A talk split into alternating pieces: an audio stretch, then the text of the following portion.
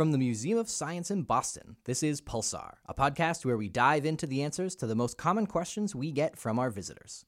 I'm your host, Eric, and our newest permanent exhibit is Exploring AI Making the Invisible Visible. It includes an AI enhanced oven from June Life, a full scale model of NASA's self driving Perseverance Mars rover, and more examples of applications for artificial intelligence ranging from healthcare to transportation to commerce.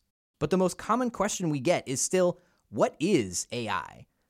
My guest today is one of my fellow educators at the museum, Emily, who has been leading the development of our artificial intelligence live shows for the past few years. Emily, thanks for coming on the podcast.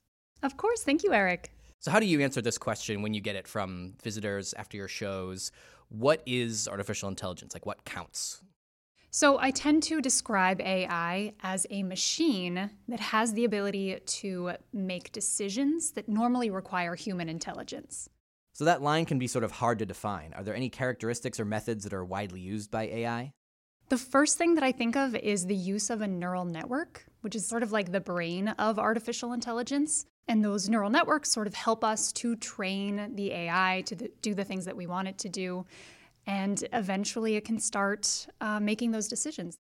Yeah, you go into the neural networks a lot in pretty much all the shows where you're talking about the different facets of AI a lot of them are built on this neural network. Can you talk a little bit about how it kind of imitates a human brain in a lot of ways?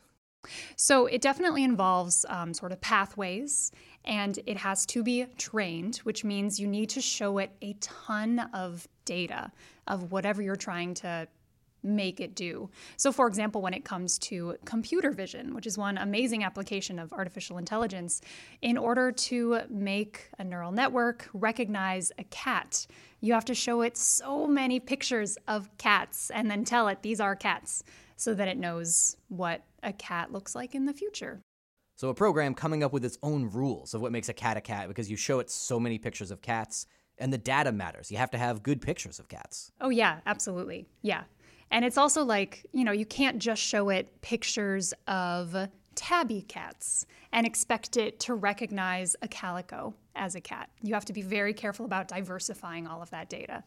And that leads to one thing you're always sure to talk about in these artificial intelligence presentations, and that's the fact that these programs can have bias if they're not trained properly and they don't have a representative training data set. We're definitely using things like computer vision on human faces, and we've all heard of facial recognition. Some of us can open our cell phones with our faces, things like that. If you have an AI program that cannot recognize black skin, for example, then that's a big problem. It, that means that you didn't use enough diverse data to train the thing so that it's not recognizing a huge portion of the humans that are trying to use that.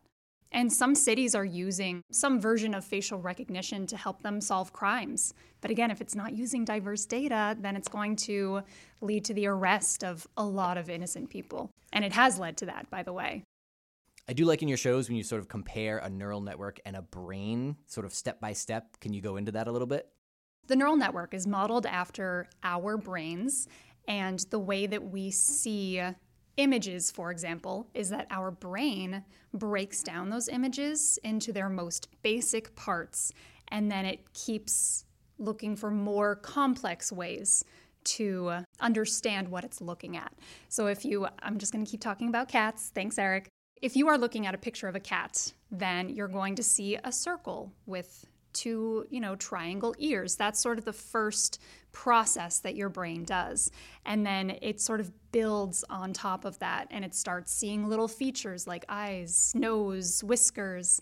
Um, and that image just keeps getting more and more complicated in your brain. And then eventually you recognize it as the thing that's in front of you. Um, so neural networks are doing something very similar. It's called deep learning, where it's looking at very simple shapes first, and then those images get more and more complex. And that's how it's breaking down and learning from the images that it's seeing. Another application for AI you've talked about is sort of understanding human language. What's a good example of that? Um, well, I would say that, you know, our personal assistants, our home assistants, are definitely a big deal. We have them in our pockets, in our phones all the time. We're also um, talking to them in our homes sometimes. So for me, that's always like an ever present um, use of that particular technology where you can speak to your artificial intelligent device and it can understand what you're saying and then even perform tasks based on what you ask it. And the AI involved is really impressive here because, as you talk about in your show, Conversing with Computers, this is my favorite part.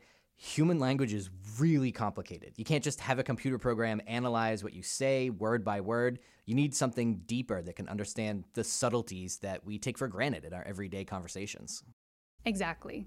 And when it comes to things like translation services, those also use artificial intelligence to help them.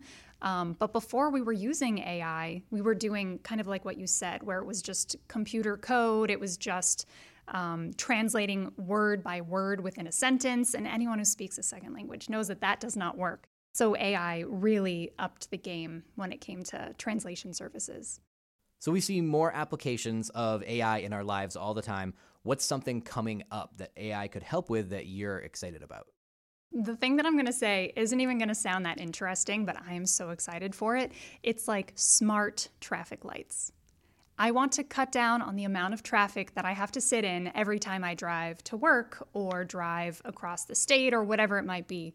So these traffic lights will have the amazing ability to see traffic building up within a grid of traffic lights and it can change the flow of traffic. It can change the timing of those lights. It can make one section move more than another.